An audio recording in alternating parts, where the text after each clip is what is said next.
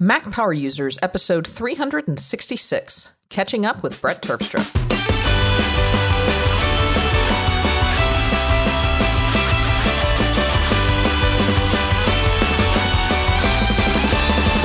Welcome back to another episode of the Mac Power Users podcast. I'm Katie Floyd, along with my co host, David Sparks. How are you, David? I'm doing great, Katie Floyd. Happy to uh, be here today on a sunny day in California talking to my pal, Brett Terpstra. Brett, we realized it's been a long time since you've been on Mac Power Users. I don't know how we've allowed that oversight to occur, but it's high time we corrected it. You know what's interesting? I so I get letters every day, every day, at least three or four from people that are that have a question or they just want to say thanks. And so many of them start with, Hey, I first heard about you on MPU. Oh, we're sorry about that. You you are the no. It's it's amazing. So many people have discovered me through the episode. What's it been? Years.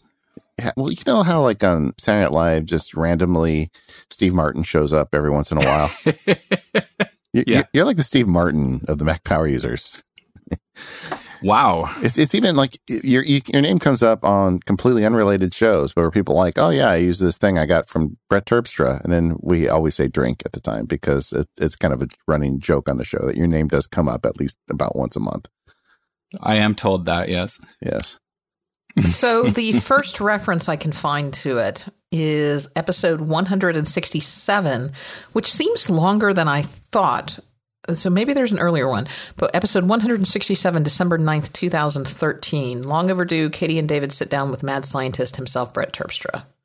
Wow. And that appears to be the first one. Yeah, we, we met at Macworld because I was always a fan of the stuff you were making. And I was at this, I think it was the Smile Party at WWDC one, or no, it was Macworld one year.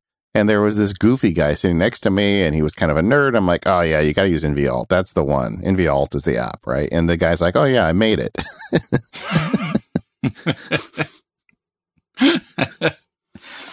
Really? So th- that's how people see me? The goofy guy sitting next to David Sparks. no, that's how I That's see how you. David Sparks see you. Hmm. That's fair. But you got to remember that David is the goofier guy in Yeah, I- that I always am the- I mean, so if you take the picture, I'm the it's- least common denominator of goofiness in any room I walk into. I yeah. I think that's valid. Yeah, I mean, in a good way. there we go. I mean that. I'll I mean take that lovingly. I'll take it. I'll take it. Well, it has been too long, Brett, since we've had you on the show. So, and we've got a bunch of stuff to talk about today. But, but first, I just thought we'd just check in. What kind of gear are you using? I mean, what what kind of computers are you driving these days? Well, so I, I think a year ago, I just got a uh, the 15 inch Retina MacBook Pro, um, and that I have not upgraded since then. I've I don't know. I I haven't been as been upgrading my main machines as often. I run that and a couple of minis as home servers and testing machines. Um, and then that's just hooked up to an old and now obsolete uh 27 inch Thunderbolt monitor most of the time. Um, what, Apple got out of the the display business, right? Well, this that's is all very frustrating. It, it seems like they did. I don't know. I mean, it, they they certainly aren't selling anything with an Apple logo on it that's a display right now. In fact, they're telling you to buy somebody else's, but that doesn't mean that they won't show up with one in six months. The old cinema displays were you could buy the Dell version with the exact same display hardware from the same manufacturer. You could buy the Dell version for two hundred dollars instead of the nine hundred dollars cinema display price.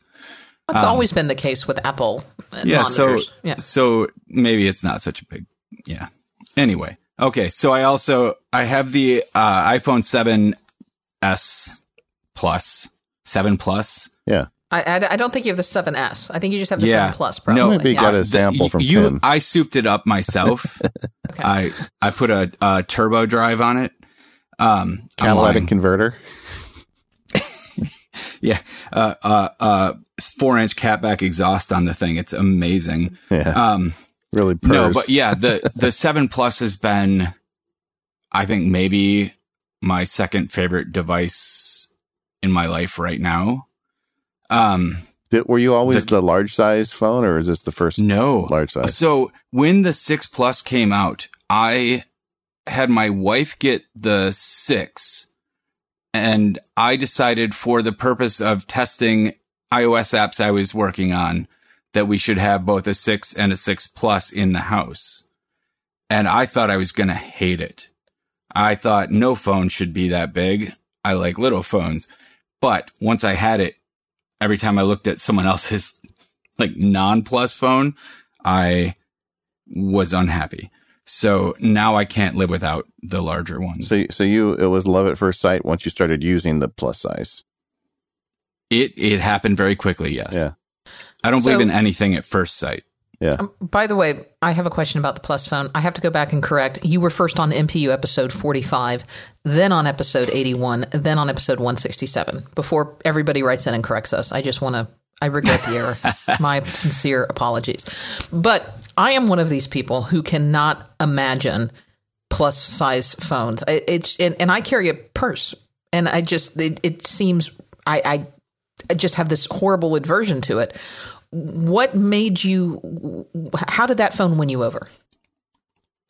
Um i guess just the readability of the screen. I got really used to i mean it, to me it was a perfect hybrid of the ipad mini and my iphone. I had always thought about getting an ipad mini because it just seemed ideal for media consumption which was at that point really all i was using my ipad for consumption, not creation.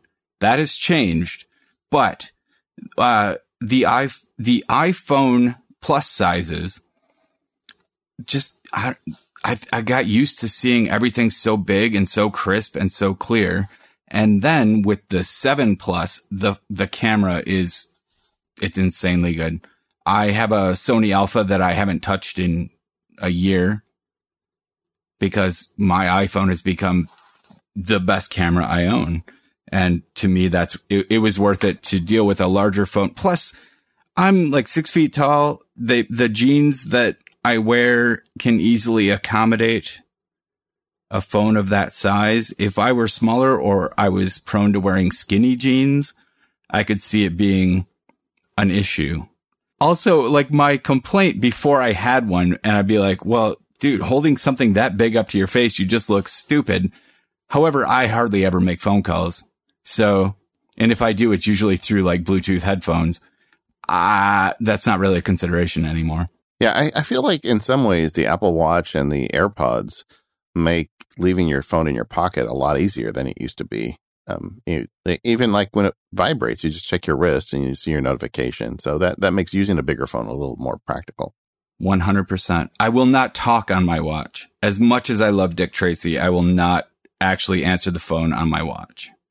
I have tried it and I have found myself having to explain, oh, no, I sound bad because I'm talking to my wrist right now. I will in a jam. I was on a ladder fixing something and somebody called and I had to take the call and I was up on the ladder and I'm like, all right, well, here it goes. And it wasn't that bad. I didn't think it was that bad, but it, oh, it, it'll work in a pinch. Yeah. I won't deny you that. So here, here's one of the big things that's changed for me is I my iPad Air is it's a few years old now. It's not a cutting edge iPad, and I definitely don't have the iPad Pro, not for lack of want, but I added a uh, a Logitech uh, K480 Bluetooth keyboard to it, and that keyboard is finally a like portable Bluetooth keyboard that I can actually comfortably type on. And with iOS 10, I have been able to actually begin. I will, I will write entire pieces on the iPad. I will do research. I will actually create, I'll use it for music now. Um, actually recording music. I love GarageBand on the iPad. Um, it has become a very much a content creation device for me now, and I'm using my iPad way more than I used to.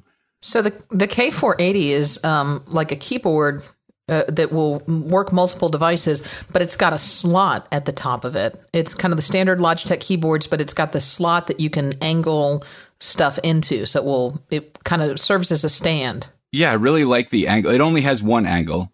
I used to prefer Like I like when I'm writing, if I'm at a desk, I like the iPad to be laying almost flat, like just up at like a 15, 20 degree angle and typing on it. Cause I like looking down at it, at it. That's very ergonomic for me. But the angle of this one works universally really quite well.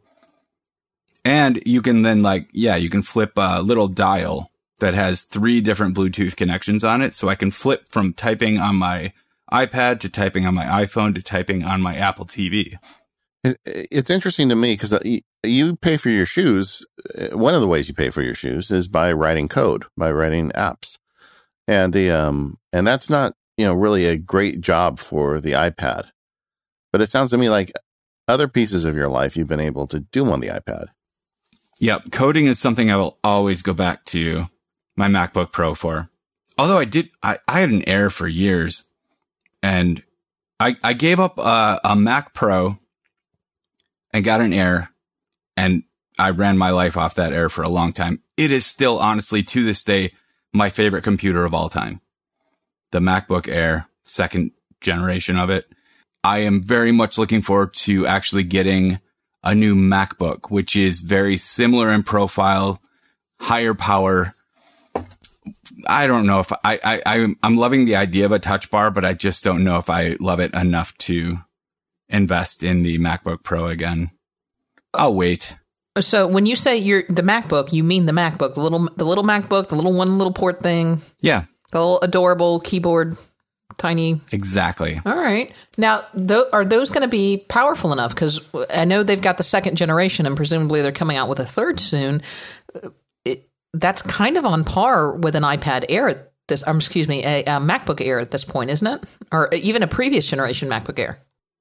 And like I said, the previous generation MacBook Air, I, I edited video, I recorded audio, I and I'm most like compiling code if you have a couple of Mac minis at home and you set up a distributed like testing and build environment, it's fine. Uh, but even for like more intensive media applications, I always found the air sufficient, like to the sufficient to the point where I didn't think about what was slowing it down.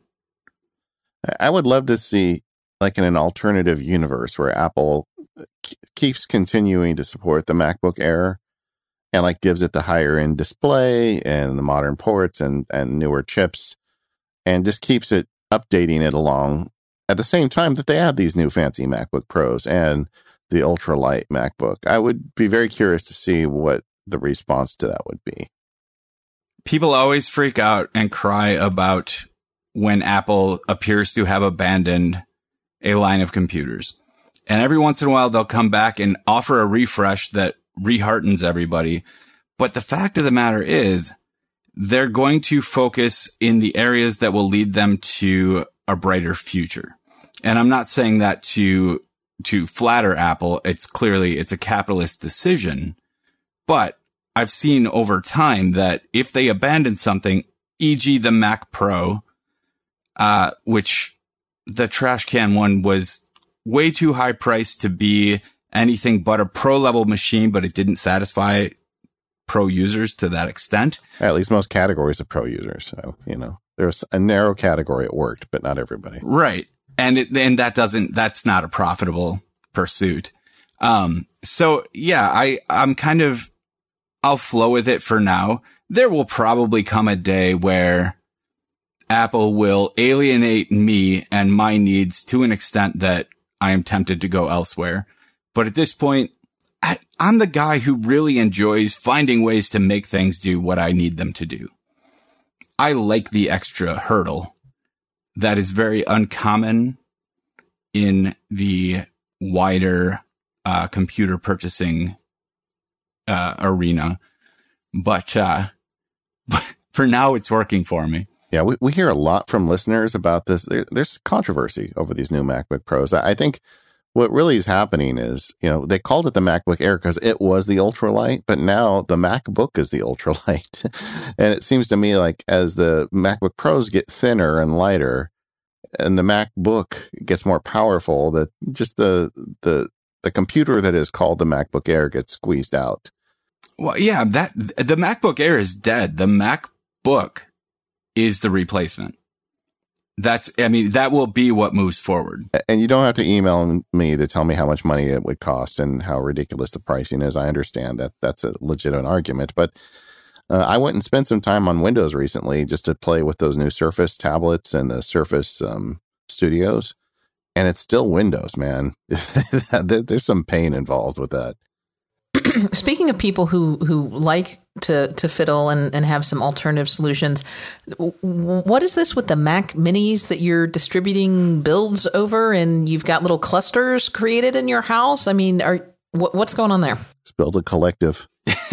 I have I have two Mac Minis, uh, both uh, 2014 or 2014 and 2013, I think, and um, the older one basically it essentially runs Mavericks. It's my uh, backing backup testing machine. If I'm building an application and people are complaining, uh, 10.9, it's doing this, and I don't want to deal with having a hundred virtual machines. So that one's kind of a dedicated testing machine. But then my newer one, uh, the 2014 one, it runs Plex. It runs my Indigo server for all my home automation. It runs uh, general media servers. It it's connected to my Drobo, which now serves as like um, uh, network attached storage, and uh, it also is the it's the machine that generates my website and then rsyncs the generated static content to my server, which is actually also a Mac Mini through Mac Mini Colo out in Vegas. Um, so we're up to three now, just for the record. I think the Mac Mini is a beautiful, underrated, and under uh, how would you say it? It it's been defeated. Apple has basically, with the latest version, when they removed most of the ability to upgrade it, it's, I think they killed it. I, and I think they did it intentionally. I think they don't want to have a, uh, eight to nine hundred dollar machine that people can do what they want with. Um, it, I guess it kind of makes sense given the overall, even the developments in the o, the OS on both Mac and iOS. Um, that makes sense. I get their business plan, but up until the last Mac Mini release, I think the Mac Mini was an affordable, amazing way to run Mac OS, which at the time, I guess when, when the, the good point ended, it was still OS 10. Uh, branding, la-, la- branding labels. Um, yeah, but I, I love Mac Minis. I buy them used. I make them work their butts off. It's it's an excellent home media server. It's an ex- excellent like extended network machine. And it's weird because they they really embraced it as a server, like a home server with right. Yeah, you could buy it with server installed and uh, two terabytes of storage, and I mean, it seemed like they were getting it, and then the next release cycle they just dialed all that back. In fact, I, th- I think they took away the four core machine at that point. Now it's the best you can get is a two core. And and places like Mac Mini Colo, I I've seen uh, there's a new like Mac Pro Colo where you can, but obviously like the cost difference between a Mac Mini and a Mac Pro is insane. You're talking like a 400% increase in the price, the base price. Yeah. That's disheartening. There's a lot of disheartening things going on right now. We'll probably get to that. This episode of the Mac Power Users is brought to you by Fujitsu ScanSnap. Head over to budurl.me slash ssmpu and get yours today. Katie and I are both so pleased to have Fujitsu as a sponsor of the Mac Power Users. We both own them, we both bought them, and we both love them. I've talked a lot in past ad spots about the IX500. That's the full size desktop scanner that I use every day. But some people need something a little smaller, and for you, I would recommend the S1300i. This ScanSnap is a bit more portable than the desktop version. We've heard from listeners that have this scan snap and they keep it in a desk drawer, or when they travel, they put it in their luggage. Even though it's smaller, this scanner still packs a big wallop. It's got 12 pages per minute and it's two sided multi page scanning, so you can scan both the front and the back of the document with one go. You can even power it over USB if you don't have a power cord nearby. I use one of these when I'm in trial. I keep it on the desk next to my laptop and I can capture pages into my digital system as they show up. And of course, this scanner still comes with that great Fujitsu ScanSnap software. It'll automatically conduct optical character recognition on your documents. So if you've got Hazel running, it can start scanning, organizing, and filtering your documents right there. The Fujitsu ScanSnap software also works with many cloud services, allowing you to save to Dropbox, Evernote, Google Docs, and more. One trick a lot of users aren't aware of is the ability to set up multiple profiles. And if you already have a Fujitsu ScanSnap, you should check this out. You can set up different profiles. So if you want something quick and dirty or something super high quality, you can make those profiles and switch them at will. The bottom line is Fujitsu just gets it when it comes to scanning documents on the Mac, iPad, and iPhone. The ScanSnap scanners are awesome products and a great way for you to conquer all that paper on your desktop today. So head over to budurl, that's B-U-D-U-R-L dot me slash SSMPU, which stands for ScanSnap Mac Power Users.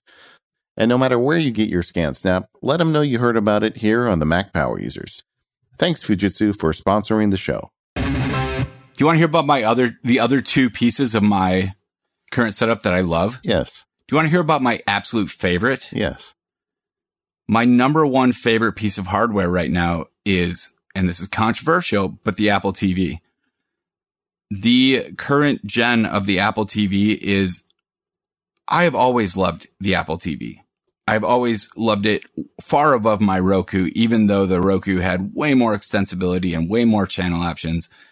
When the current generation, what are we on? Four? I believe so. Yes. When the Apple TV 4 came out with the whole new tvOS and the App Store, the TV App Store, that it became maybe my most I shouldn't say most crucial device. It does not help my productivity in any way, but it is the one that I enjoy most on a daily basis. The Siri remote, the whole ecosystem of applications on it, I love it. Hooked up to a 65 inch TV, I, it's, it's the best. It's my favorite place in the house. So, have you always been an Apple TV fan, or is this? Uh, I mean, like, did you use them before? Or have you been using? Yeah, my is it- my first one was uh, I think Gen one or two, the ones that still look like uh, the old Airport Extremes, the big. They look like a Mac Mini almost. Um, and then I well, there had, was there was only one that was like a flattened Mac Mini. That was the Gen one, and then they were like the square hockey pucks. Right. So I've had okay. all of those, and I had two versions of the square hockey pucks before the four. And yeah, no, I have always loved it. And then I made it onto the uh, developer. Like they, I got my first Apple TV Gen 4 for a dollar through the developer program. Made it through that like sweepstakes they did. Uh, not the first round, but then all of a sudden I got an email and they're like, Hey, we ran a second round and you're in. Um, so I got that and I, I did start working on some tvOS apps that I have not completed. Um, that seems to be a habit for me as of recently. But, um, but yeah, I, I have always been a fan of the Apple TV. I have always loved the potential of it, which leads me to the other part of my, my hardware lineup, my Apple Watch. I was always a big fan of its potential. I had the Series 1 and, um, I was a big fan of, I, I called it an aspirational a brilliantly aspirational product because I could see everything that it could potentially do, but it wasn't really good at doing it. It, you would, you would see the dream, but then it would take forever to get to the dream because it was slow and annoying. And, uh, and I, I still wore it all the time because I had forgotten how handy it is to have the time on my wrist because I'd gotten so used to just pulling on my iPhone I hadn't worn a watch in years. And that became a habit. And then because of that, I began really trying to make it work. But then, of course, it got water damaged. And I, I Your Apple Watch got water damaged? My Series 1 did, yes. Okay. What what just out of curiosity, what were you doing with it? Showering. So despite despite what Tim says, well, well, Hockenberry was wearing his in the ocean. I mean, it's right. That it was Hockenberry's article that I read about his like daily ocean swims, and and how it was doing fine. I was like, well, I don't have to worry about it in the shower then. But it did eventually. I think it was actually more of a humidity than actual water contact thing. But the display fritzed out, and so I I mourned it for a while. Then I went ahead and got a series two and that has changed everything. It is fast enough now. It is independent enough from the iPhone to be amazingly useful to me.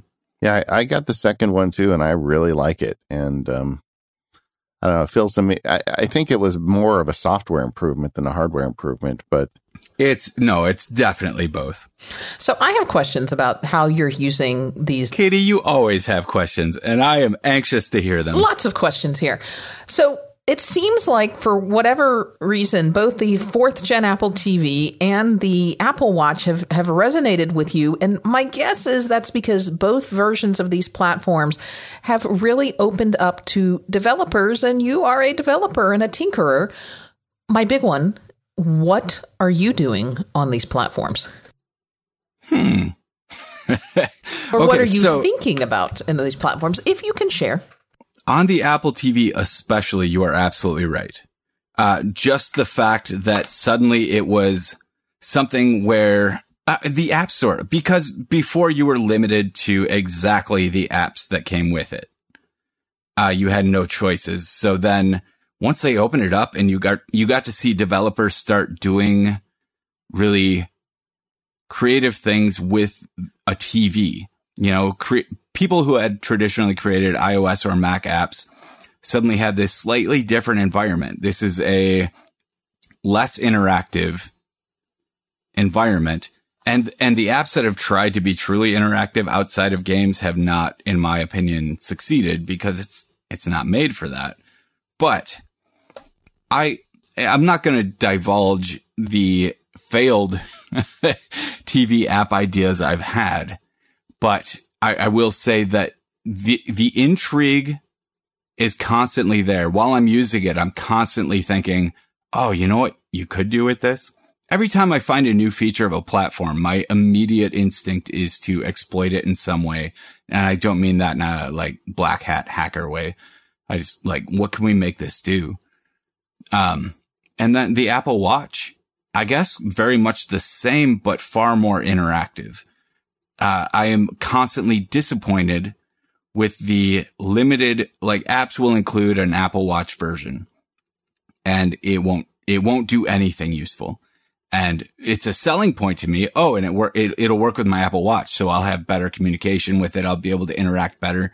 And when it doesn't, I find that, um, it's gimmicky at that point, but there are some really good it, it, Runkeeper alone on my Apple Watch, uh, the Metronome Pro app for any musician where you can actually have your watch tap beats on your wrist while you're playing something.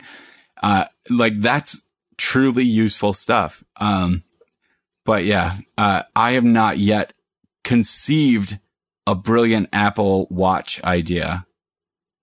Not even failed, but not even conceived yet.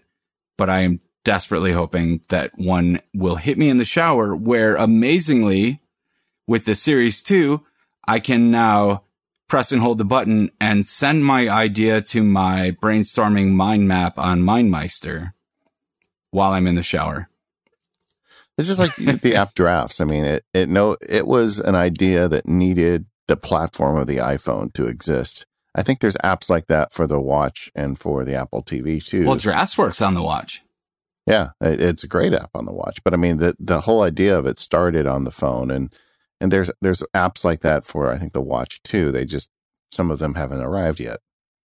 We were uh, on the on the subject of the Apple TV on New Year's Eve this year. We had a big family thing, and we found this app on the Apple TV called Fibbage and it's basically a liar's game, you know, where they put something on TV and everybody makes up a silly lie. and everybody in the family votes. Boulder on it. Dash. It's it's a little more uh, edgy than that, but it's it was really fun and it's a little goofy. You you you do it through a website to put your entries in, but they show up on the Apple TV. Once you get everything working, it works really easily. We had like ten people in my family playing this game, and we were going crazy. And we almost missed the new year. We were having so much fun with it, and uh, it just did remind me that the Apple TV has got some legs if you'll if you'll try it. Sketch Party TV. Have you played this? Yeah, it's an awesome game. That's another one we It played. is. Yeah. My family, my family, the only reason they're all Mac users is because over the years they have gotten all my hand me downs and I refuse to do support on Windows machines now. So my whole family runs Macs. Very few of them have Apple TVs. Um, but when they are at my house, they will always request playing Sketch Party. And there are now, uh, there are Cards Against Humanity clones available that I do enjoy as group games. I'm hoping that eventually Cards Against Humanity will come out with an Apple TV app. Yeah, Um, they should. Yeah. And then Space Team. Do you remember Space Team? Yes. Yes. There's Space Team for the Apple TV that is with the right group of people, much like Cards Against Humanity. With the right group of people, it is a riot. And so the Apple TV has also become a major, it's a party attraction, not just for playing music. It's, and television, obviously. But yeah, as far as party games go, I have a few controllers. Uh, I got a few Bluetooth.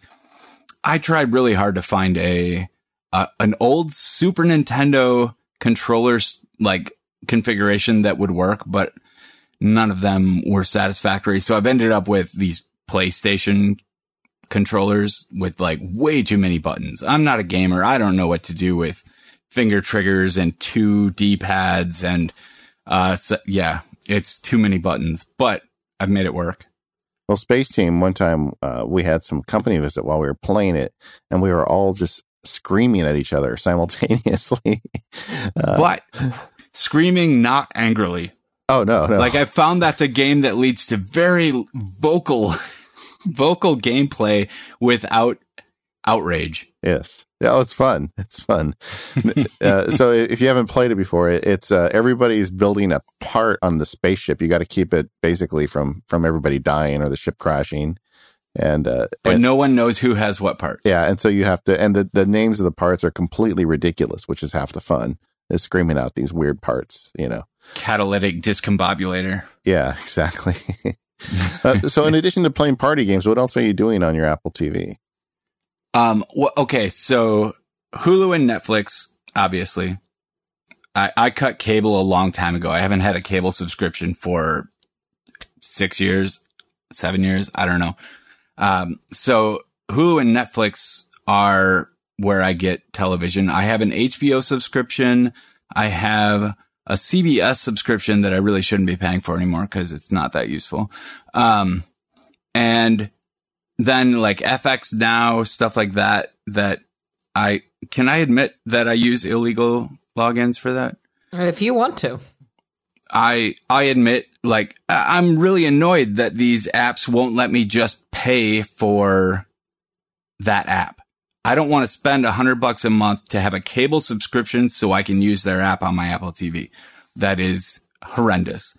Um, also, uh, Viacom just pulled like all of the Comedy Central and 28 other network shows from Hulu. And now you have to go to the individual apps to watch those shows and they're not, uh, deep indexed in Siri yet. So I'm, I'm frustrated by that. That's a Viacom complaint. but where was I? oh yeah. Um, the news apps that are available, Reuters News especially. Uh, I no longer sit down to watch my news on whatever, you know, major network. I can get Reuters direct news, which it, it's so much less biased and so much more informative to me. And I don't know if you've used the Reuters app, but it, it, you open it up and it asks you, do you have 10, 15 minutes or 30 minutes? And you can tell it, this is how much time I have. It will compress stories to give you relevant headlines in whatever amount of time you tell it you have. And these are basically just straight AP newswire stories delivered with no commentary, and I enjoy it greatly. Um, so is this the Association of Writers and Writers program, the Writers News? I'm not sure. I'm. Uh, I want to no, make I'm sure I put a link in the show. So. Reuters are Oh, Reuters, Reuters, yeah. gotcha. Yeah. that would have been. it. I'm like, I don't think this is the right link, but okay. yeah, no, Reuters news. Um, it, it's an, a bizarrely international collection of not professional reporters, but they they deliver everything in a very journalistic style. And yeah, no, I love that app. I want I want Nuzzle for the app, Apple TV. Yeah. That would be nice. You know what I'm looking for still is I am still mourning the loss of the breaking news app. Um, that was an app that I really enjoyed because they had great push notifications. Um, certain major media sites, CNN, will send you push notifications for quote unquote breaking news. And it's like, this dog won the dog those. show. And I'm like, I'm, I'm Yeah. sorry. Yes, I I actually got that one. I don't doubt that that's important news to certain people, but it may not meet my definition of breaking news. And I feel like that met like 95% of nobody's definition of breaking news. Yes, exactly. That's about the time I tur- I deleted the app. the, the thing that I loved about the breaking news app is that you could really specifically categorize it for I wanted Apple news. So it was like on WWDC day or Apple announcement day, you know, I was getting updates if I couldn't follow, you know, pretty regularly. But then not unless there was breaking Apple news. But then I was really getting breaking news on events that we're breaking. So Since I've stopped blogging for like news oriented tech blogs where being Johnny on the spot was vital, I've kind of I appreciate Nuzzle and Flipboard giving me like just daily email updates. And they actually do a, an amazingly good job. And the Medium app as well. Uh, like um, an amazingly good job of bringing to the top the stories I'm most interested in reading. And granted, it's up to me to choose to read outside of my bubble, but they, those news sources once a day emailing me is a lot less pressure than I used to have 150 RSS feeds that had alerts on them and it, it was a huge load on my brain to constantly be getting these updates that seemed urgent and I would have to read them to make the determination that this matters or it doesn't matter. I Nuzzle is amazing to me. So are you no longer using RSS anymore? I use RSS infrequently now. Uh, I use RSS the same way I use like I so Pocket Instapaper people will get. I use um, Read Later in Pinboard, but it's the same effect. Like I kind of just store articles, and when I'm ready to sit down and read, I'll load up my Read Later list in whatever you know incarnation you want. But RSS, I no longer have time to sit down and browse headlines from 150 different blogs. All right, and just to catch the listeners up with a few things, Nuzzle is an app on your iPhone that looks at articles that your friends have linked on Twitter. I guess Facebook too. I don't use it for Facebook. Yeah, it actually it has a pretty broad and very effective algorithm for determining what might be of interest to you based on your collection of friends in the cybersphere. and it does it does a great job. And it, it does when it gives you a notification. It's usually something I truly am interested in. Yeah, it's actually never annoyed me. The the other thing uh, you, neither of you mentioned that I think has made a lot of progress is Apple News. Apple News is a lot better than it was when it first launched. And I always I always read Apple News accidentally when I swipe over to like my today screen and I'll like see an article. I'm like, oh, what what's going on there? And uh, yeah, it actually has been all very relevant, very um intriguing. And there's a lot of publications supporting it now, and you can set notifications by those publications. So if CNN, you know, dog show isn't floating your boat, maybe another publication you read does, and and you know, the, the, it's up to them to be professionals about it. I, the ironic thing is, as you were saying it to me, a uh, publication sent me a notification about one of their reporters who's covered eight thousand weddings. That was a notification on my screen while you were talking about it. Time to delete the app. Yeah. Anyway, uh, okay, so we were just going to talk about what uh, um what your new hardware is, and just take five minutes on that. But um, we're 38 minutes in. It happens. and I only have like six pieces of hardware. So, and we didn't even get into the thousands of gadgets laying around my desk that are mostly irrelevant to this conversation. Well, are there any new ones that are particularly floating your boat? Um, I am enjoying the latest uh, Apple Magic trackpad. I have the the Magic keyboard as well. I hate it, but the Magic trackpad I have completely I've been able to completely convert to. really? Yeah, the I don't know what it is because the key travel isn't that different on the Magic keyboard versus the older Apple aluminum Bluetooth. But I constantly am having to backspace because I'm hitting the wrong keys. The keypad, I don't have feeling in my right hand. I don't have feeling on my thumb and first two fingers. So the arrow pad on the new keyboard where the left and right arrows are full height, I cannot feel where the divisions between the keys are. And for me as a primarily keyboard based user, that is, it's impossible to work with. Okay, I want you to spend a lot of time with a MacBook before you buy one. Then, because if you if you don't like the Magic Track, if you don't like the Magic yes. keyboard, you may despise the new MacBook keyboard. Yes. And that will absolutely be a consideration before purchasing. two two week return period. Just remember that. okay, but we were starting about the the Magic Trackpad, but you're a fan of the Magic Trackpad. yeah. I mean, Force touch. Uh, Yeah. And on, I don't know why they called it 3D touch on one and force touch on another, but the idea of that pressure sensitive click has, it has resonated with me. I have, I used to use the, uh, Logitech MX Revolution, I think was my favorite. Best mouse ever. yeah, it had like it had buttons everywhere, but they were all intuitively placed on it, and I used it with my G3, my G5, my first uh, MacBook Pro 17 inch.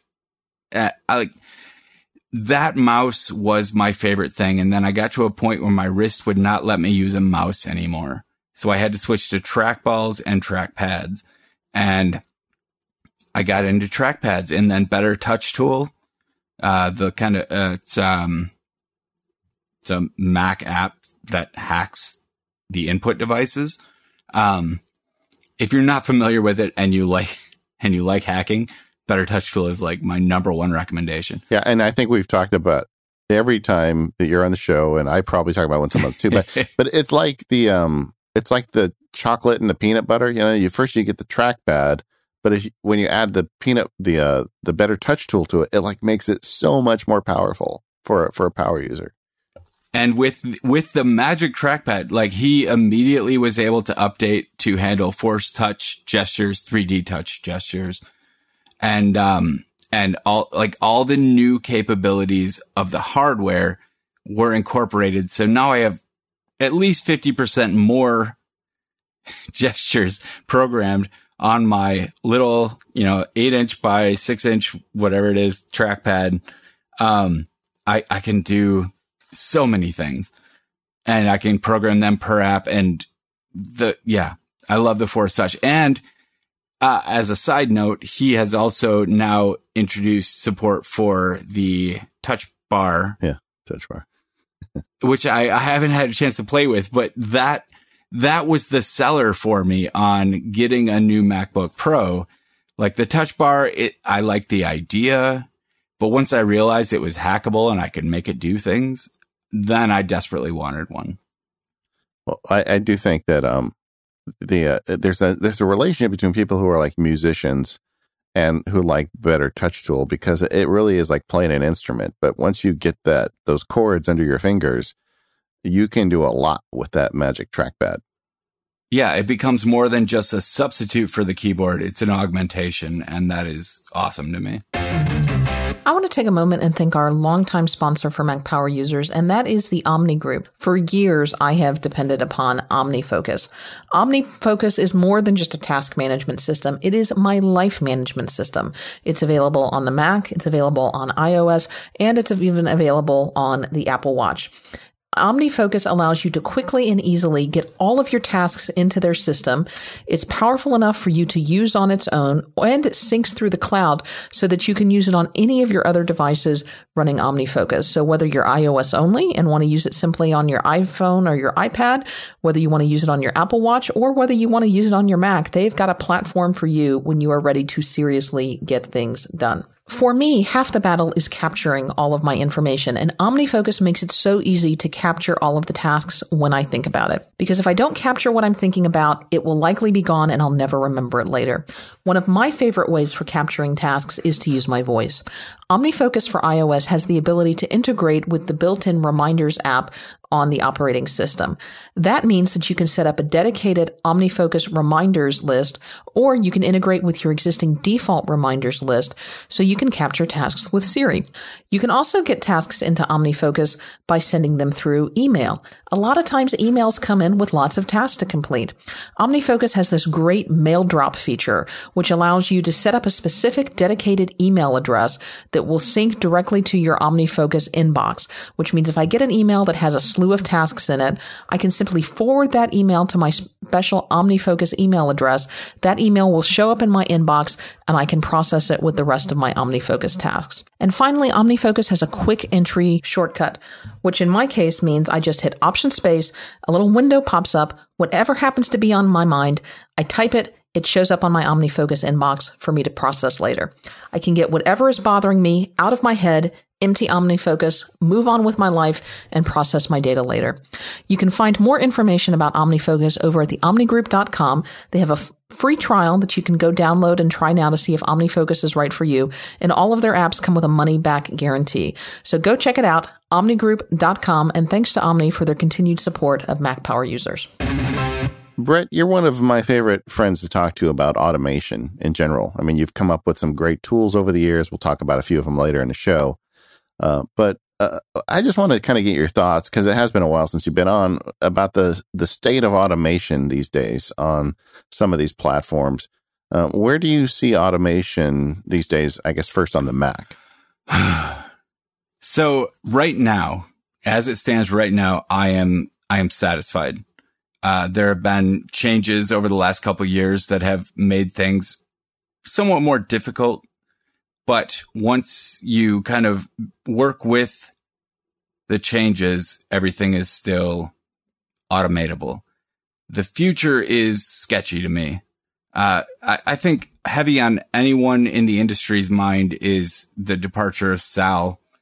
I, I actually don't know how to say his last name. Soghoian, I think is how Soghoian. Yeah. Uh, the departure of Sal from Apple, which is, you know, I don't know the circumstances surrounding it, but they just, they removed his post. They didn't remove him from the post. They removed his position in, I, I mean, this is the guy who created Automator. This was the biggest proponent of automation tools, uh, from Apple a, as a corporate entity that we had and they just removed his post. They removed the, the Apple automation job, which is to me potentially very scary for someone in my line of work. Um, that being said, everything's still there. Uh, they tried to switch from AppleScript to JavaScript for automation, and I've not found it friendly. AppleScript wasn't friendly. Yeah. but I find uh, JavaScript for automation less friendly. Uh, AppleScript was like your crazy neighbor, and JavaScript is like your your stern neighbor. JavaScript was the indecipherable guardian of the same things that AppleScript did. Uh, but I mean, it, it offered way easier things like string handling and conversion and things that you can use JavaScript for, but the automation part was killing me. Well, and I, I think my thought on that is that this is, I mean, the ultimate play here is they want the automation tools to work on all devices, not just the Mac. And AppleScript was never going to get them there. And you're already seeing companies like Omni Group and others start to develop JavaScript automation tools to um, to work across platforms. So you make a script, it works on the Mac, it works on the iPhone, it works on the iPad. Well, and that's because that's because of security concerns. Uh, Python can be bundled in an iOS app and you can allow it to be a, a script processor for you. Things like Ruby, things like AppleScript, all of these you can't run on iOS. You have to pass, you know, uh, commands out to a server to process things and then get them back, which is horribly inconvenient for anyone who wants to roll their own. Uh, as anyone who uses things like editorial, Pythonista, uh, I'm, I'm forgetting the scriptable automation apps on iOS. Workflow. Workflow. Yes, absolutely. Workflow. Um, for anyone who uses these things, they know that that is, it's a handicap. Like these apps exist because they are workarounds for a lack of automation options. And they're good ones within that realm, but uh, Apple has not provided a lot of hope in the area of automation across all platforms. It's clear that they want to bring in a language, you know, a, a scripting language that is accessible across them. And JavaScript is ideal for that. Thus far, the execution has not been useful to me. Yeah, I keep hoping we'll get an updated to an iOS. One year we'll go to WWDC and they'll they'll kind of pull it all together. I mean, they've done this in the last few years. They did it with the file system last year. They did it with um, Swift a few years ago. But that, they need a complete automation solution, and and I don't think AppleScript is the future. I think it needs to be something better than that. And but it also needs to be accessible to people. And right. And well, and both JXA and Swift have the the potential to be that, but both of them are flawed at this point for that purpose. And I feel like Sal could have been the the champion of anything they come up with. That's the part that scares me. And I don't have any inside knowledge, but I feel like well, if they were going to switch to something else, they still need a guy like Sal to to evangelize it. And one of the things he did really good in the company was he went around to the different teams and said, "Okay, hey, you guys need to add support for this in your apps." And if that job doesn't exist anymore, that might mean it doesn't get much uh, evangelizing anymore. I, I feel like that's a pretty clear assumption. Like to to remove the, the really the primary and possibly only evangelist that they had, and that was their job. To remove that kind of says to me that that's not a priority anymore. Yeah, scary. Uh, so we kind of, I opened the question with, what do you think of automation on the Mac? And it sounds like your thought is things are humming along and they're not breaking it, so it's okay. iOS, uh, uh just a, uh, what's your feeling on iOS in general? iOS 10, I love. The automation has it has only improved over time. I I write JavaScript for 1Writer, which is my pre- preferred note taking app. Um, I write JavaScript for Text Expander Keyboard. I write JavaScript in, um, well, not necessarily workflow, but I build workflows in workflow. These things work. They are, they are fun ways to play with automation possibilities, but there are many, uh, blockades to really doing the things that I fell in love. I switched to Mac because of a Unix subsystem. I switched when OS 10 came out. I switched because of a Unix subsystem and because I could really dig under the surface and make it do things that were unexpected and we'll say delightful. And that is currently on iOS. I don't think is really, you can do things that make people say, Oh, finally I can do this on my iPhone like I did on my Mac but it's not a uh, uh, an open territory for exploration for the nerds. I, I feel like it's um maybe what they're going to do for automation on iOS is not going to be as wide open. Well, I, I think it, you could almost expect that it's not going to be as wide open. You can be pretty sure. Yeah, but the um I do feel like if they could integrate something like workflow into the operating system, you know, where it's it's Apple sourced, you know, if they Sherlocked workflow. Or if they made Automator. Exactly. Automator for iOS. They even have the name already. Um, and you could make something where people who don't necessarily know what JavaScript is and are never going to learn it, but they could build their own automation workflows uh, in the system. And it was a little bit broader and the pipes were a little bit thick, you know, wider so you could get more information across apps. Uh, I feel like it would be different, not necessarily better, but it could be even more useful to some people that aren't going to learn JavaScript. So it, it seems to me like there's an opening there, and I hope that they are going to do something about it. For that to happen on OS 10, Mac OS, uh, Automator was was the difference. Prior to Automator, you had to write your scripts, you had to build the packages manually, and you had to you had to know more system level coding than most even power users would want to dive into. And Automator came out and suddenly you could drag and drop workflows and any app that provided integration, you could build services, you could build applications, you could build all of this without writing a single line of code. This was created by Sal. I know. Sal is really the only reason that that Automator exists as far as I know. And the the idea that that would ever come to iOS uh, seems dismal at best to me. I know. I know, man. I mean, the iPad Pro is, I am fascinated by the possibilities. It, it, well, and I could honestly, I could say the same thing about the Surface Pro. Like these are machines that could honestly replace the need for a desktop computer for a good 70% of users. But without that automation, I feel like there it's seriously limited possibilities. Yeah. Yeah, there's a whole thing going on the internet. I've been writing about it lately too. It's just the the hold up with with the iPad isn't the hardware; it's the software. And like I, I can't. I I ended up buying a laptop because I was in a meeting where somebody sent me 20 Excel files that I needed to quickly save to Dropbox. And I looked like an idiot because I was sitting there for a long time trying to do it on an iPad. And I, you know, I mean, that those kinds of problems have to get solved. And yeah, things like oh, so so send to.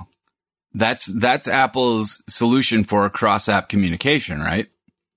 But unless an app really uh, cre- creates a way to easily select multiple files and send to, and the the app on the other end is ready to receive a send to from multiple files, it's not it's not practical. Doing opening each one saying send to dropbox save to dropbox. And then and then drilling through dropbox with your finger down through eight levels of folders to get to where it belongs. Whereas on a mac i would just write a quick automator service that i would right click and say okay send this to this exact dropbox folder and i have that capability there that is that is that feels like just um, a pinata where your productivity is the pinata and you're just beating against it with with workflow and with send to actions and trying to make it do what you know it should be able to do. Well, from your lips to, to Tim's ears. no more pinatas. It seems like some iOS developers are are trying to work as as best they can, doing more automation things within the restrictions. Like I know uh, I, I think in the wasn't it in the Omni Group's kind of looking forward post that they said they're they're working with Sal to to bring some more automation features into their apps. Yeah, well, that's the good news about Sal leaving Apple is that now he's a free agent out there, and the people that want to use his talents might be able to do something interesting.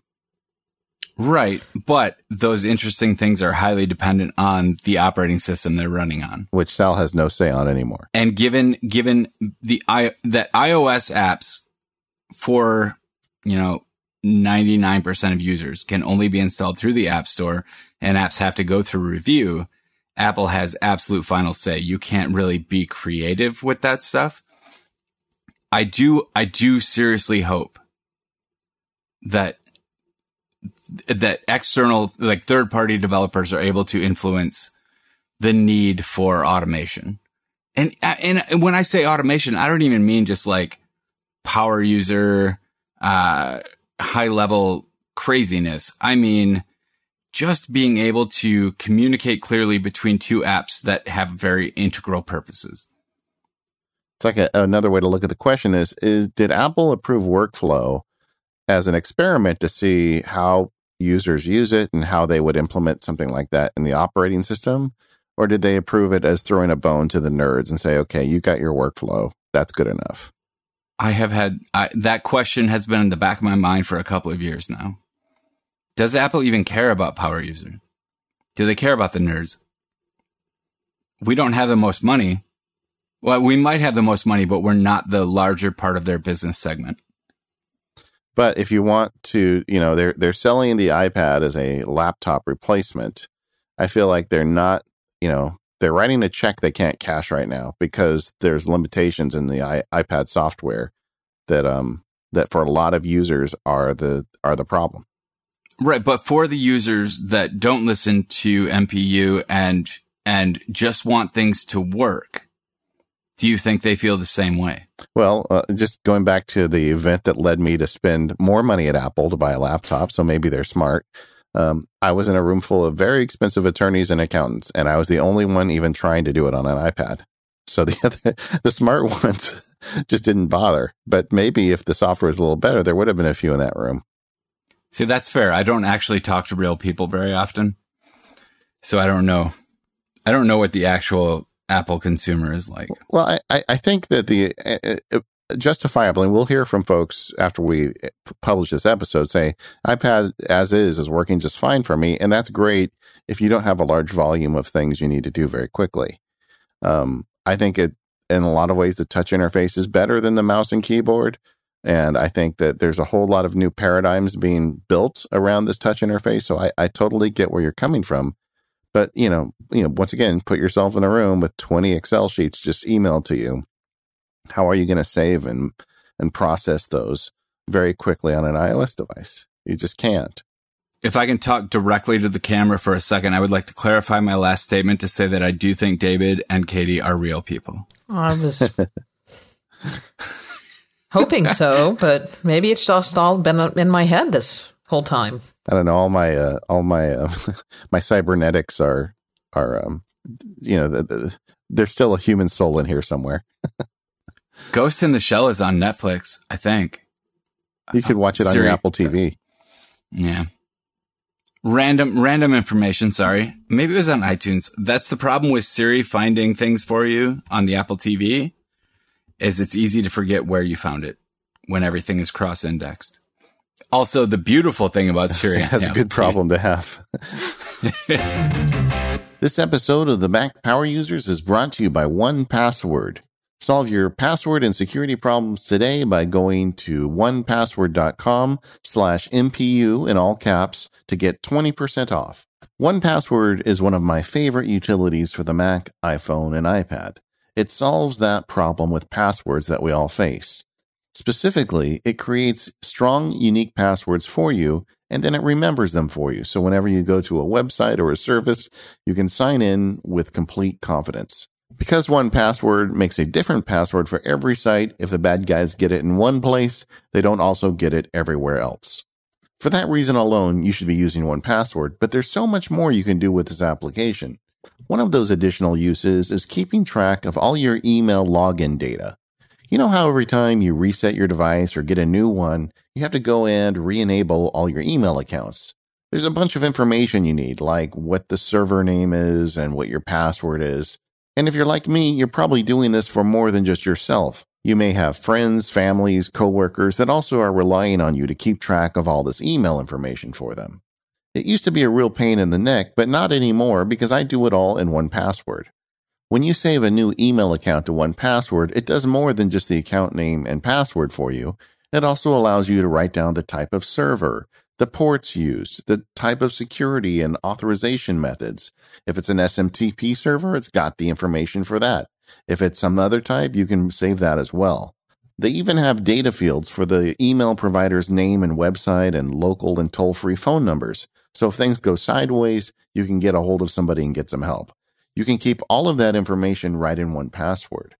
And don't forget, 1Password also allows you to add attachments. So when I give those super secret answers to the uh, secondary authorization methods, like what's the name of your first dog, I go ahead and take a screenshot of that and I drop it in the email account information in 1Password. Since I started tracking my email accounts in 1Password, I've never lost email account access. And every time my family or friends that I'm helping out with this stuff has a problem, I can fix it really quickly. Well, that's just one additional thing you can do with 1Password. There's a lot more, but I'll leave you with this thought. If these guys spent that much time figuring out how to track your email accounts, just think about what a great job they did with your passwords. To learn more, head over to onepassword.com slash MPU and make the MPU in all caps to get 20% off. And thank you, 1Password, for sponsoring the show.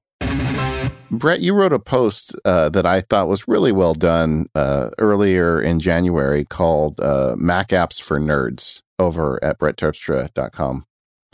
Um, I thought it'd be fun to just kind of talk about some of the apps on the Mac that you're excited about these days. Well, okay. So I did three posts. Uh, I did the Mac apps for nerds, Mac apps for creativity, and Mac app, Mac productivity apps.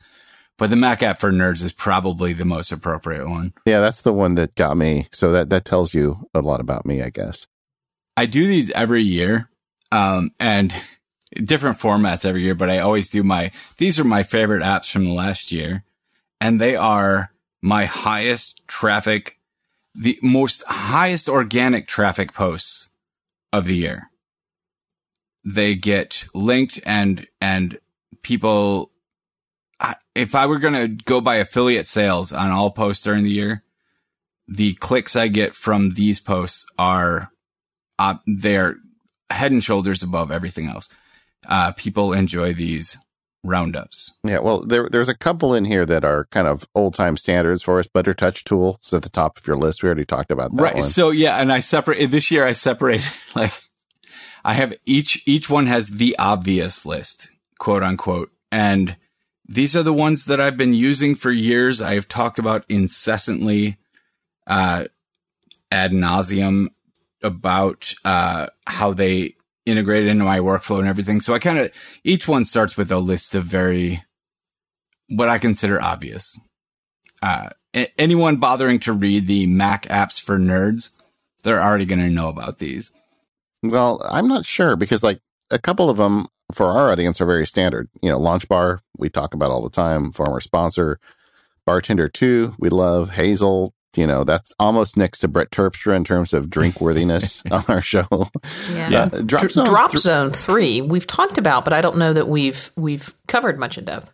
So, Drop Zone is an app that it runs in your menu bar and when you drag a file up to your menu bar, it pops up a very configurable palette of we'll call them drop zones. They're like targets and you can, you can drop your file then on any of your pre-configured targets and have it do anything you want. And it's all based on Ruby scripts, which is great for me. I love Ruby. And so I can have, uh, I have one that will read the tags on whatever I drop on it and file it in my file system according to a tagging system. I have one that will, if they are images, it will put them into my Jekyll static blog image folder, uh, optimize them as, as needed, and then copy a liquid tag, liquid formatted tag into my clipboard that I can then go into a post and just paste. So I get like a Jekyll style image tag out of it. Um, and that a lot, that accounts for some oh, okay. Can I get nerdy? No, I mean you okay? are like pushing all of my buttons now. Just don't stop. That's just don't. So stop. I have a script called Socializer that when I save an image to my desktop, I can add a percent percent and then any combination of O, H, C, and R. And those let me then tell my scripts to, okay, I save this image. It's a, it's a 2x image. If I type percent percent OH at the end of the file name, Hazel picks that up and it will uh, create a 1x image from it. It will optimize both versions and then replace the percent percent file on my desktop with the two resulting files. And then the socializer script will pick that up further and make images formatted for Twitter cards and Facebook posts and uh, general social media size formatting based on parameters that I include in the file name, telling it like I want to crop this to upper left, upper right, lower, etc. Okay. And um, and and it'll create all of the the variations I need, and then the Jekyll image tag. Uh, my Jekyll scripts will actually figure out which one of those need to be in op- Open Graph meta tags for a post, so that when it's shared, it gets the right image on any given service. These are things that Dropzone automates for me. I can take any file, drag it there, and then have my full full array of of images created and the the tag to include them all in my clipboard with one drop. Okay, so I want us to just slow down for a minute. So that at first it sounded like a service to me. You're just resizing and doing images, but now you're doing much more to them. You're so, and that makes sense why it would go through a script. And so with with Dropzone, uh, just to back up a little bit, not only can you do the crazy stuff Brett's doing, you can just have like a folder there, and you can say, I want anything I drag onto this folder gets moved into that folder or copied into that folder. Yeah. And you can have applications like your most commonly used applications. These are all things you could do with services. These are things you could do with uh, Launchbar, but it gives you a, like an amazing palette of your most common needs. So when you grab a file and you want to do something with it, you can just automatically muscle memory, drag it up to that spot in the menu bar and drop it where it needs to go. It's also configurable through keyboard actions. So, and if you're on a laptop with full screen, because I use Drop Drop Zone too, I've been using it for years. And if you're using full screen apps on a uh, laptop, you know, like you've got full screen Keynote and you've got a bunch of images you want to drag into slides, you drop them on the drop bar, which is basically a holding area for for files. Yes. And then when you switch to the full screen app, you can pull them off the drop zone into the app very easily, which is a nice way to navigate when you've got full screen apps open. Even when you're in Finder, like one of my favorite things about some of the Finder replacements is they all have this drop bar idea, but sure, it's like the shelf and uh, right, exactly, yeah, in uh, Path Path Pathfinder, yeah, Pathfinder, yeah, um, and oh, dude, we got to talk about the new. Uh, um, why am I forgetting the name? We'll get back to that when I remember what I'm talking about. Okay. it just came out. Version three just was officially released today of, oh my gosh. Anyway, I, I will remember that. Um, Put a tag in that one because I have a, one more question I want to before we go to the next step because you you talk you just said something in passing that I really want to do. So we're going to go back. But Dropzone does make that universal. It it it makes it so that you can drag your files from anywhere, whether it's from Finder or another app, and kind of create a collection of things that you want to move to a new folder or process in a similar manner and just it's a, a simple holding. There Yoink and there there are multiple utilities that do this. Drop zone that is definitely an added benefit of. Forklift, forklift. Oh, did they come out the new version of Forklift? Forklift 3 is out. I've been I've been using it all day. I bought the upgrade immediately this morning. Okay, we're going to get to that earlier you said that you have a uh, Dropzone script that will take a file that is tagged. Like if you put, I guess, electric bill in it, it will put it automatically into the electric bill file, right?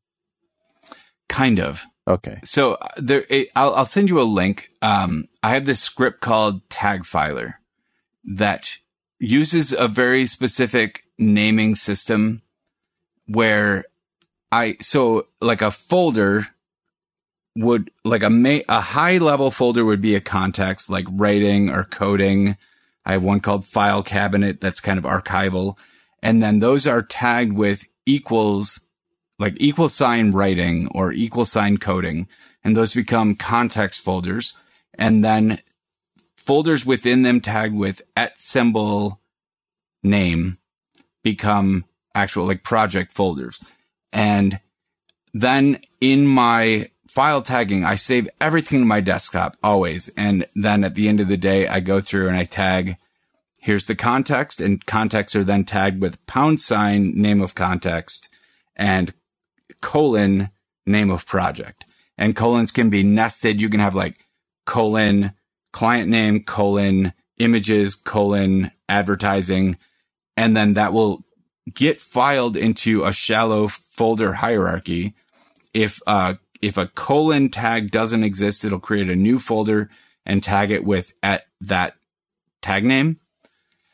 And so thus I can use tagging and all of these files are searchable by the tags I give them.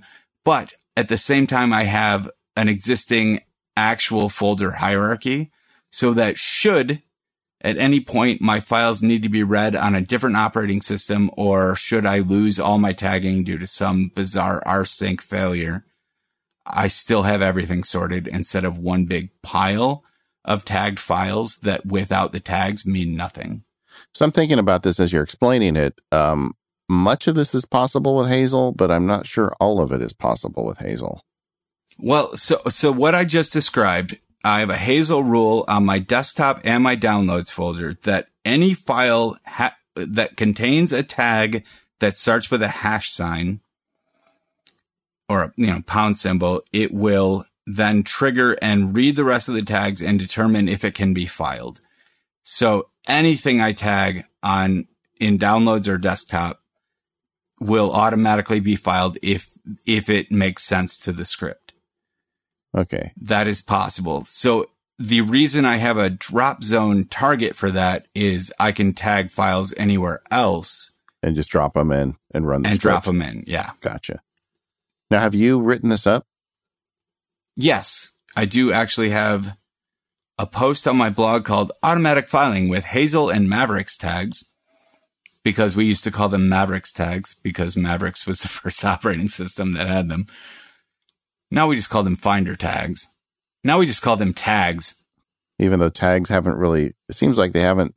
It was a promise that was never really fulfilled. By Oh, we were teased. We were teased and I got really excited and then I was let down. It just kind of like everything they teased is still there, but it's still just a tease.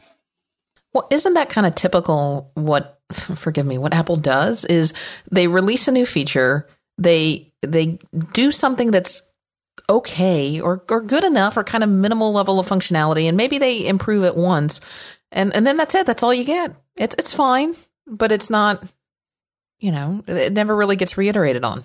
Right. And and sometimes those lead to mainstay features. Sometimes it feels like they were testing the waters. Yeah. Like, does it take? How many users are actually using tags? And then they'll decide how much effort they're going to put into it. But why would users use tags if they don't translate to iOS? If they don't do that second part of actually making them sync, then it's completely useless to 90% of the people that they really want to be involved in a cross platform ecosystem. So they defeated it by not ever taking the next step to bring it to iOS.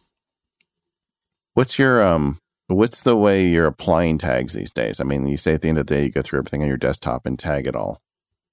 I am highly spotlight dependent.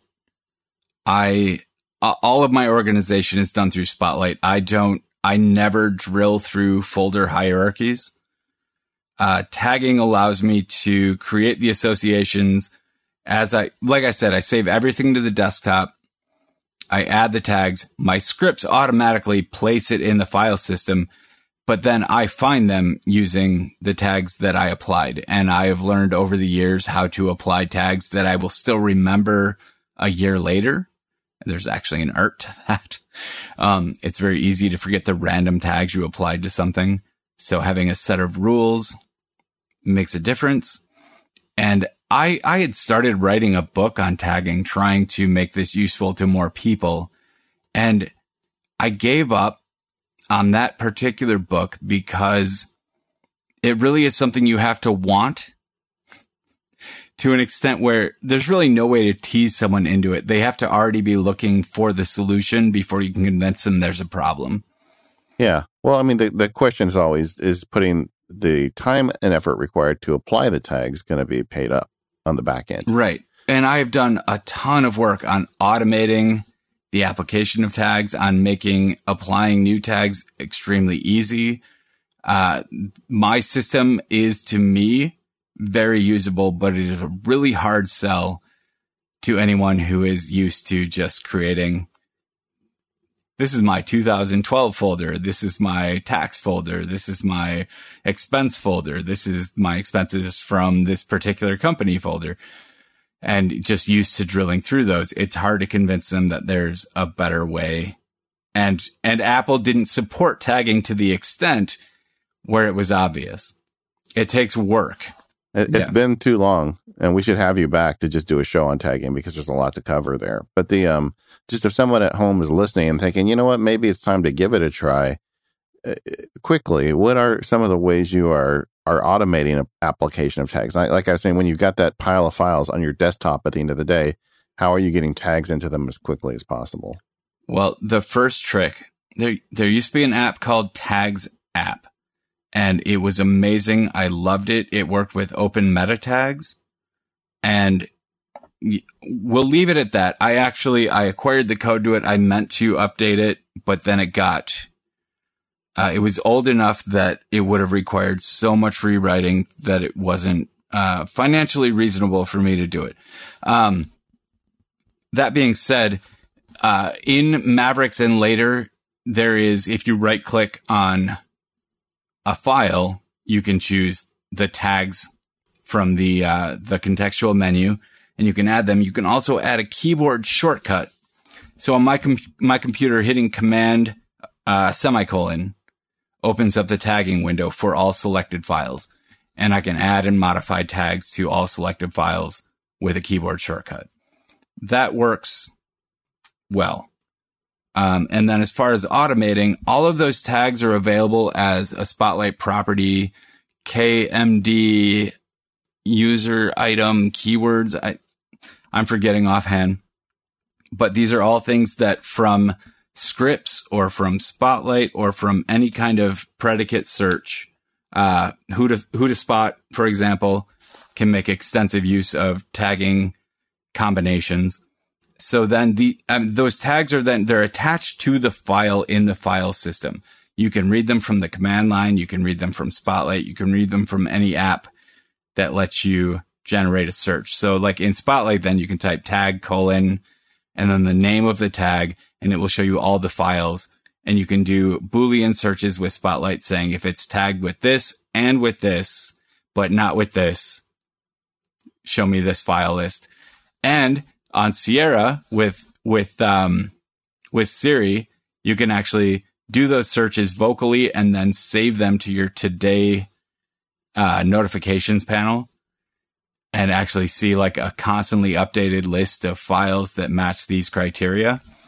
Side note, that's you know that's clever. but yeah. But yeah, like it's not hard to start tagging, but if you have a, a no tag system to make a tag system actually useful does there's an investment there.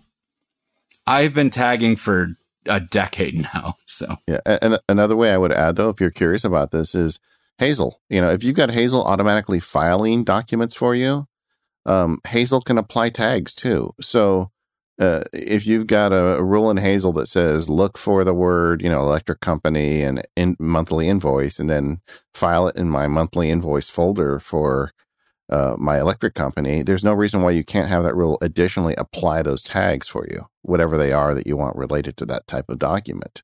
So you get it, you get it for free. If you're running Hazel rules now, there's no reason not to really add some tagging rules to it. And um, and then the tags start getting applied automatically. Then you really get the you start to see the logic of it because there is no upfront cost or very little. Yeah. Um, once you can automate your tagging system, and at the very least, you can have your tagging system notify you, Hey, how should I, how should I classify this file? Yeah. Then things get easier, but you kind of have to have a, a base to start with, I think. Well, we're going to put in the show notes the automatic filing with Hazel and Mavericks tags that you put in there. And let us know, gang, if you're interested in this. We'll have Brett back and, and really hit this one hard because it, it, it would be a whole show if we really wanted to do it right. This episode of Mac Power Users is brought to you by Squarespace. Enter offer code MPU at checkout to get 10% off your first purchase. Make your next move with Squarespace. Squarespace lets you easily create a website for your next idea with a unique domain, award winning templates, and more. Maybe you want to create a website. Maybe you want to create a portfolio. Maybe you want to create a blog. Squarespace is an all in one platform that lets you do just that. There's nothing to install, no patches to worry about, no upgrades needed. You don't have to worry about any of that stuff. Squarespace has just got you covered. They have award winning 24 7 customer support if you need any help. They let you quickly and easily grab a unique domain name, and you have access to all of those award winning templates that are beautifully designed for you to show off your great ideas. I've been using Squarespace to host my own website for years, and when I needed a website for my business, I chose Squarespace. I know several people in my industry who are spending hundreds of dollars a month on websites that can't even hold a candle to my Squarespace website. And it's just ridiculous. Squarespace plans start at just $12 a month, but you can start a trial with no credit card by going to squarespace.com. When you decide to sign up, use offer code MPU to get 10% off your first purchase and show your support for Mac Power users. Thanks, Squarespace, for your support. Squarespace, make your next move, make your next website. So, Brett, one of the big changes since we talked last time, because it's been a while, is uh, you are now solo. You have uh, quit the day job. You are totally independent. And before we let you go, I just wanted to kind of check in and see how that's going for you. yeah, it, has been a long journey. What I can't remember. What year did I leave AOL? 2013? 2015? I don't remember. It's it was it was before I left my firm. I know that. Yeah, it has been a while. And that was two years ago. Yeah, and uh, it it has had its ups and downs. Um, I don't know if anyone's followed my personal story, but I had a year uh, spanning late 2015 into late 2016 that uh, my whole psychiatric situation got messed up. I was left without appropriate treatment for things like ADHD and my work suffered greatly. And that when you're independent, not being able to work can be very detrimental. Yeah. Uh, so that got that got pretty ugly for me. It led to a lot of life changes. It led to a lot of um, health changes. Not entirely bad. Those changes weren't, but uh, my you know financial stability suffered greatly. So I would say that is a serious downside to being independent. I really have no fallback, but overall, I I can't imagine at this point going back to a day job, even though prior to leaving, I, I was working remotely for, you know, 10 years. I don't remember the last time I actually went to an office on a regular basis, but, uh, I have very much enjoyed just not having a boss at all. Well, you, you do and you don't. When you're on your own, your boss is everybody that you work for. Still, it's just your my clients. my boss is the free market. Yeah, exactly. I, I stopped. I stopped taking freelance clients because it was more profitable and easier for me to build things to sell. Uh, and to, I was happier working customer support than dealing with clients. So that I am like supremely independent at this point. I don't report to anyone other than uh, the market. if things are selling, I am fine. And and and I do I like the fact that with being an app developer, being someone who makes some part of their living from blogging and uh, affiliate links and things like that, if I have a month, like or or six months, where everything crumbles, everything goes to hell, I still get a paycheck. Like I get a, a, enough of a paycheck that I can't qualify for any kind of assistance. So, but it's nice to know that even when I can't do anything, I can still survive. I, I, um, when I first quit my, my job of 20 some years, uh, literally within 48 hours, I came down with significant kidney stones. I mean, I remember that. I was like, before I got diagnosed, I'm like, great, I quit my job. Now I have cancer and I'm going to die.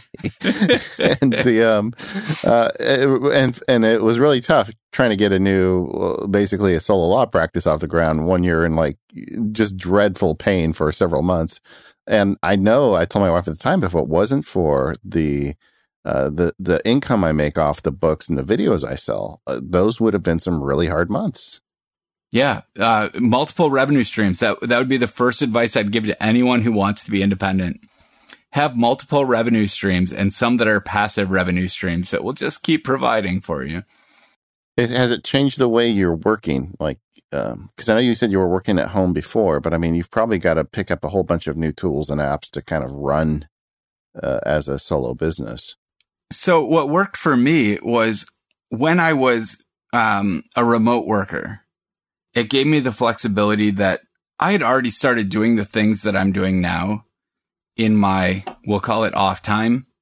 Like basically when you're a remote worker, you show up for the stand up meetings and then you can kind of schedule your day around what you're most able to do at any given time. And if my brain was on, you know, automating something, I could take half an hour to an hour and automate it, then go back to my, my daily work. And so I had already learned how to, uh, how to work at home and be productive. I had learned how to, uh, like grid out my day and, and get things done. And then by removing the day job portion of that, I already had the skills going into it to make that work. I remember when I first started working remotely, the idea of of time management was um, a foreign concept. The idea that wow, I no one's watching me. I'm on my own. I can set up an IRC bot to cover, you know, the daily conversations and I can, you know, I can be productive except for at that point with no reins on me at all, I found myself rather unproductive. And, uh, I would get more hits on my blog than I would accolades from my team. But 10 years of doing that, you learn, you learn how to make it work. So that was kind of crucial in me being able to jump into being independent and already having the skill set and the tool set to make that work. You mentioned that right now you, you don't take any freelance jobs, and um, all of the things that you receive income from are things that you build for you and, and for your audience. So, if tell us a little bit about because um, I know it's been a while, uh, some of the things you've got out there, and if you want to share some of the things that are in the pipeline, you certainly you can. I know people would love to see them, but um, how can people support Brett Terpstra with with and what is some of the great work you're working on? Sure thing. Uh, so my my current primary source of income is Marked Two, uh, the Markdown Preview app, and it has since we've last talked expanded probably fourfold in functionality, and I that it's truly a labor of love, and I really enjoy working on it. And the more I add to it, the the more uh, the more it makes me, which is very rewarding. Um, it's currently on the front page of the App Store under, I think they're featuring like time saving tools or something like that. And it's right there. And so that's been, you know, great. Um, then I have my blog as well as Overtired and Systematic, my two podcasts. And those, the affiliate links from those, they both have large enough audiences that I can just talk about the things I love right now and the clicks that go through that help me pay my rent and uh and don't cost my listeners anything so that i affiliate links i think are the uh, the best, I, I, think for a lot of people, once you have a large enough voice, they're better than a Patreon.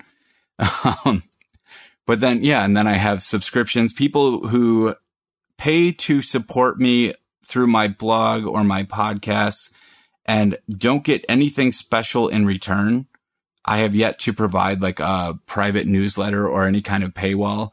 Uh, but just by being the very generous soul that I am and constantly posting what I learn, um, I, I get people who appreciate that enough to, to pay a recurring, you know, three to six dollar donation a month.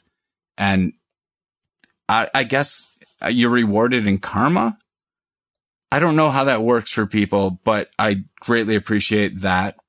I also in the pipeline, my big, my fingers crossed, like big success is going to be um, a replacement for NVAlt that David Halter and I are working on called BitWriter.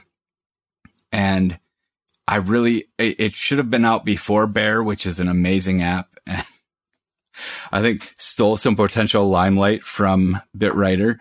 Uh, no, absolutely no hard feelings there. It is really good. Um, but BitWriter is going to be the commercial version of NVAlt, which was written based on uh, notational velocity and GPL3 code that no matter how far we diverge the code set, we could never ethically charge money for. So the almost half a quarter, quarter million users of NVAlt uh, will hopefully become paying customers of BitWriter and I'll be rich beyond my wildest dreams. You can re- we can do the next show from your uh from your uh, island retreat. Right. yes. Uh, I'll I'll be I'll be windsurfing with Richard Branson, and you can try to like get a hold of me on my you know cell phone or whatever. Okay. But um, but yeah, and then I I have some books I'm working on. Uh, right now the one that's furthest along is the children's book I've been talking about for I think five years now. I'm actually going to release it as an app. I gave up on trying to make what I needed to happen work in iBooks and am now, I'm going to release it as an app for iPad and Apple TV. And it'll be a fully interactive, touch based, um, story with gorgeous, uh, graphics and illustration that are already finished. It's, the book is done. I just, yeah, I got to get that all together.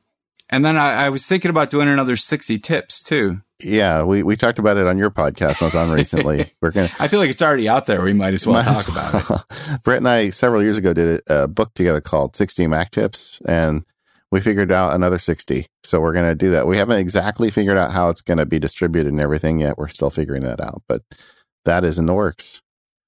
But but on the um on the I'm really excited about your your notes app and and you're right. There's Bear. There's several interesting notes app. We're hearing from a lot of listeners that are wanting us to kind of weigh in on this stuff. We're going to do a show, uh, kind of comparing a lot of this new generation of notes apps showing up. And uh, I have uh, got Brett to commit that he's going to get this thing done because we want to include your app when we get to that show. So yeah, we're waiting for you, Brett. Come on. We are. I know. We are I, officially that, waiting that for you. doubles my urgency on the whole matter. Because then people can say, "I heard about your notes app on Mac Power users." You will get some. You will get some emails bugging you about that. I'm just giving you a warning. Uh, the other thing Brett's doing right now that I think is just completely awesome is he, he, does shirts occasionally. He makes really cool designs. Brett's a designer as well as a writer and a coder, and uh, he has one. It's a simple idea, but it's bold. The word "bold" written in markdown on a shirt, and I am ordering one as we speak. And you should too. We'll put the link in the show notes. It's a great way to make friends. It's a great idea. Like if I walk up to somebody and I see them wearing a shirt that has bold written in markdown, I'm like, this is this is my people right here. and then the people who don't understand, you get to strike up conversations with and immediately determine if they're worth being friends with by how quickly they zone out as you explain the origins of markdown to them. Or I just teach them markdown. You want to write bold in markdown? Just look at my shirt. You're good. I'm a walking reference. There you go. There you go. You should, you know, maybe we'll have next year, we'll have the italics version. Brett, it was awesome to catch up with you. We will have links in the show notes to most of what we talked about today, as, as well as links to where people can find your other projects, including your podcast, your blogs, uh, your amazing bold t shirt, and all kinds of other things. Um, and uh, what about, are you on the Twitters anymore? I am ttscoff everywhere. All right, we will put that in the show notes. Thank you so much for joining us. It's been too long, David. Maybe we should uh, maybe we should put that notes show for like episode 400 and make Brett commit to finishing it by then. We're at 366 now, so that gives him a little time. Yeah, I can do that. All right. Yeah. All right. Well, it'll happen soon, and and let us know what you think about tagging. I'm, I think um you've motivated me to rewrite a bunch of my Hazel scripts to just add tags and experiment Yeah, for why a month not? or, month or two, and just see, and then maybe we'll have you back and talk about it after I've spent some time with my in and up to my elbows. Excellent. Thank you to our sponsors today. Those would be Fujitsu, the Omni Group, 1Password, and Squarespace. And if you have comments about the show, if you want to follow up, you can certainly do that on our amazing Facebook group. We have well over 2,000 people on that group. Um, it's not overwhelming. It's actually a great group with some great conversation started there. So feel free to join in on the conversation. Probably the best place to get feedback on your comments is on the Facebook group now. But if you want to share your comments with us, you can send those to feedback at macpowerusers.com or we're also on Twitter. David is at Mac Sparky, I'm at Katie Floyd, and the show is at MacPowerUsers. We'll see you all next week.